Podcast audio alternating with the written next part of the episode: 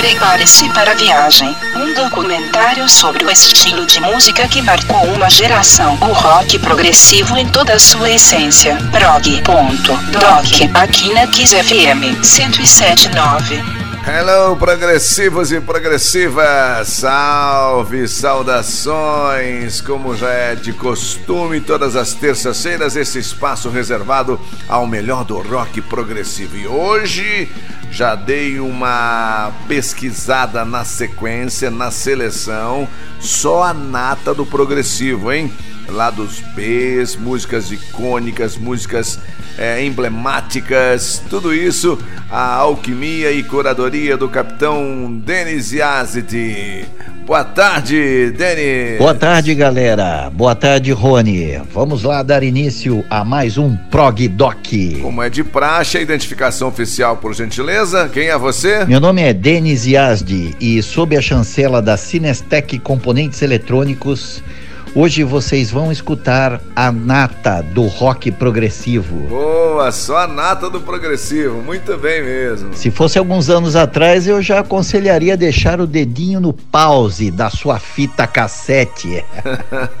Para gravar e ouvir de novo. Mas como nós já temos o privilégio da tecnologia, você pode ouvir novamente acessando o nosso Rockcast. Assim que o programa acaba, como num passe de mágica, ele já está disponível na internet para você ouvir de novo e a hora e no lugar que quiser, quando quiser, tá bom? Então, esquece esse pause, fita cassete, que, que é isso? É só dar o play no Rockcast em kissfmcampinas.com.br. E para começar, o que vai, hein? Bem, para começar, vamos rebentando aqui com Pigs do Pink Floyd do disco Animals de 1977. Boa, um dos meus favoritos do Pink Floyd, cara. Fala um pouco desse disco, a gente toca o som e depois a gente traz algumas curiosidades, inclusive sobre essa capa fantástica, né? Esse é um disco praticamente feito pelo Roger Waters e ele foi inspirado naquele livro Revolução dos Bichos de George Orwell. Muito bom, eu adoro esse cara. Mas enquanto o livro de Orwell criticava o stalinismo, o Pink Floyd usou as metáforas de animais para criticar a sociedade capitalista, principalmente a vida inglesa nos anos 70, que era onde eles passavam. Que fala a música Pigs, Dennis? A música Pigs fala sobre os que representam a classe mais alta da pirâmide, que encorajam a competitividade dos que estão embaixo e tiram proveito de sua exploração. Isto é, Pig seriam os que detêm o poder, os políticos inescrupulosos, aqueles que controlam as massas. Otters refere-se a eles como pessoas sem coração, de atitudes falsas para ludibriar as outras classes e manter a aparência de que tudo está bem, tudo bonitinho. Os dogs seriam os burgueses que fazem qualquer coisa para subir na vida e quem sabe um dia tornarem-se pigs. e por fim, o Waters apresenta Sheep, que é referência de ovelhas que são para o povo, que sem querer ou poder pensar, seguem finalmente sem questionamento seus líderes. Bom, Rony, rola o som aí que depois eu vou contar uma curiosidade bem legal desse disco. Pronto. Doc.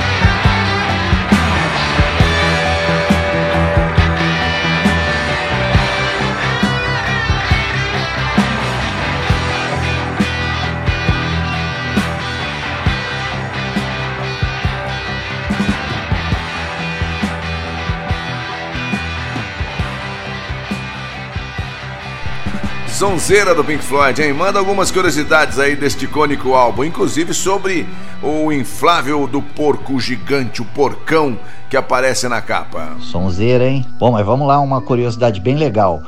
Esse o porco original da capa de Animals foi desenhado por Roger Waters e construído em dezembro de 1976. Quem construiu o porco foi Jeffrey Shaw, junto com a equipe de designers da Hipnosis, essa empresa que fez praticamente todas as capas do Pink Floyd. Com quase 13 metros de comprimento e cheio de gás hélio, o balão deveria sobrevoar Battersea Power Station. É uma usina de carvão antiga, velha, da década de 30, que já foi, tinha sido desativada já. No primeiro dia da sessão de fotos, estava toda a equipe lá e foi contratado um atirador de elite que ficaria à espera para bater o porco caso ele se soltasse. No primeiro dia, devido aos ventos fortes, nem decolaram porco. No segundo dia, o atirador não foi, esqueceram de chamar ele. no terceiro dia, tudo certinho, começaram a sessão de fotos e uma rajada de vento lá, o porco se soltou e o imenso porco voador desapareceu de vista em cinco minutos, não deu nem tempo do atirador abater. E depois disseram que ele foi avistado em altitudes a 30 mil pés por pilotos de aviões voos do aeroporto de Heathrow foram cancelados devido ao risco que o porcão representava as aeronaves ao longe do Canal da Mancha. E o porcão só aterrizou à noite numa propriedade rural em Kent, na Inglaterra, sudeste da Inglaterra. E o porco até tinha um apelido, não é mesmo? Sabe que esse porco tinha um apelido, né? Você lembra? Ele se, se chama Audi. Muito louca essa história do porcão, hein, Denis? E agora que já esquentamos as turbinas, vamos continuar a nossa viagem com quem? Bom, galera, agora que já esquentaram os motores, vamos para mais um clássico do rock progressivo. Genesis, The Musical Box do disco Nursery Crime de 71. Genesis no Prog Doc, daqui a pouquinho voltamos com as curiosidades e informações de mais esta canção aqui na Kiss 1079. Play me old King Cole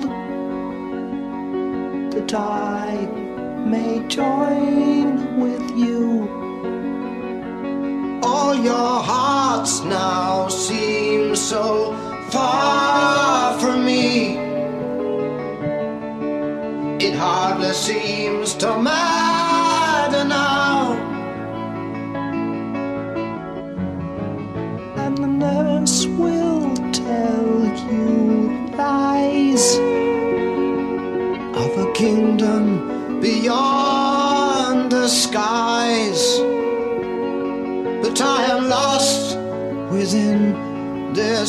half world. It hardly seems to matter now. Play me my song.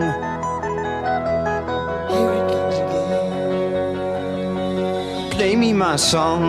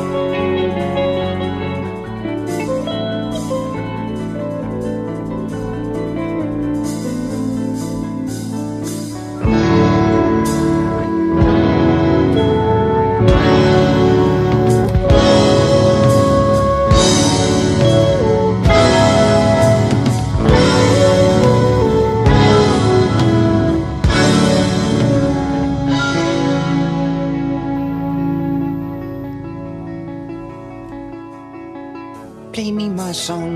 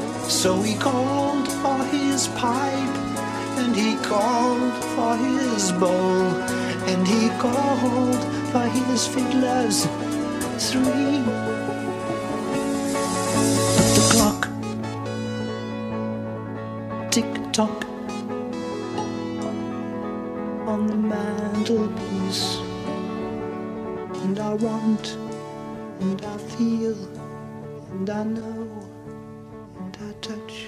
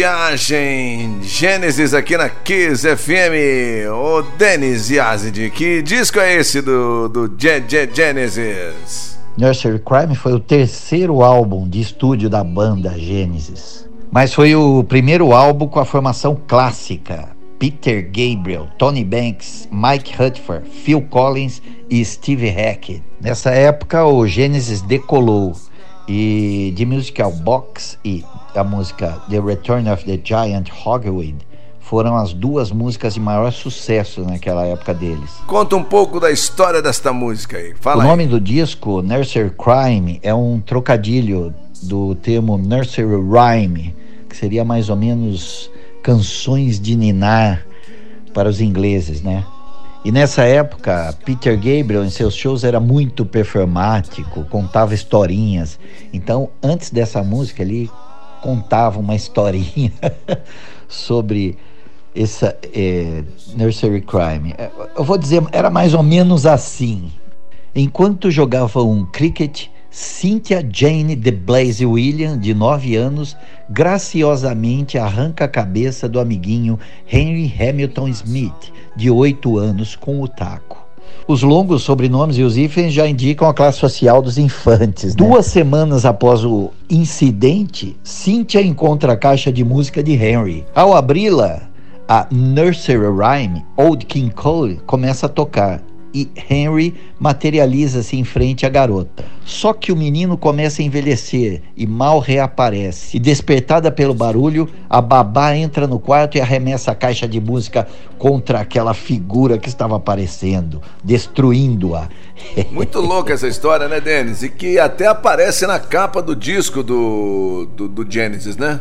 É bem a capa do disco mesmo. Se vocês se recordam, é a menininha jogando cricket com a cabeça do Henry e atrás a enfermeira chegando. É isso, Peter Gabriel muito louco, velho. Banda que não pode faltar, gente. A galera pede toda semana. Vai lá, Denis. Yes. Bora lá. Vamos arrebentar agora com Yes, a música Awakening. Vamos ouvir este petardo e depois você fala mais sobre John Anderson, que fez esse som, não é mesmo? Vai lá. Escuta aí no Prog Doc.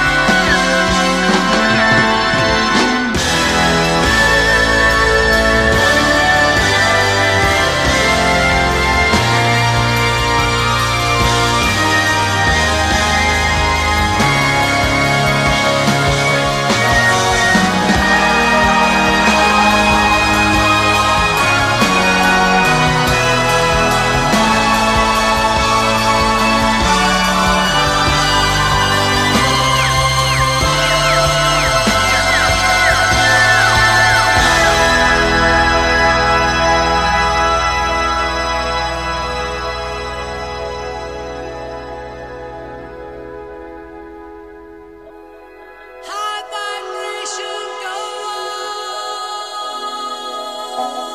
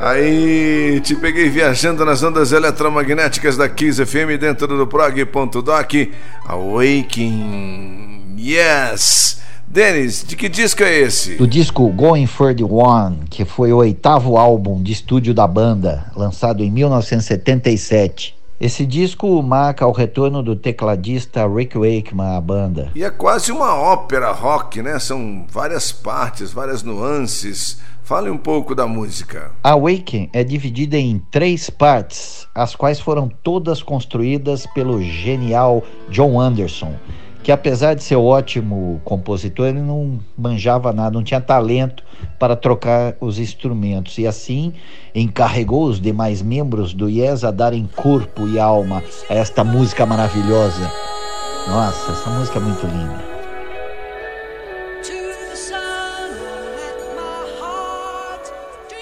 Para quem não sabe, o Joe Anderson sempre foi um entusiasta de religiões orientais, né?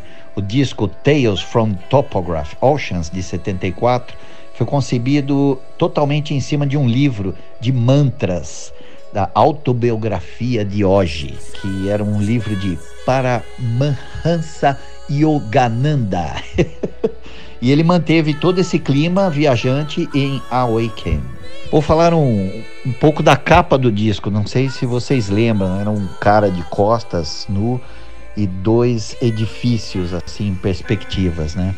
Até então, todas as capas do Yes eram feitas pelo Roger Dean, ele que desenhava, era muito lindo. Aí o Yes, vamos escolher mudar aqui, vamos escolher a agência Hipnoses. é alguma coincidência?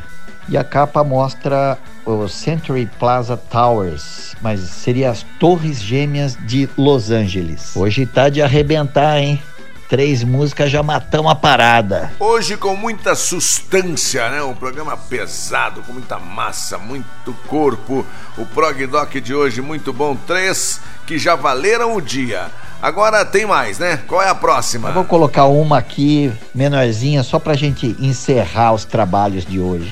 Fallen Angel, do King Crimson, do disco Red, de 74. Foi o sétimo álbum de estúdio da banda.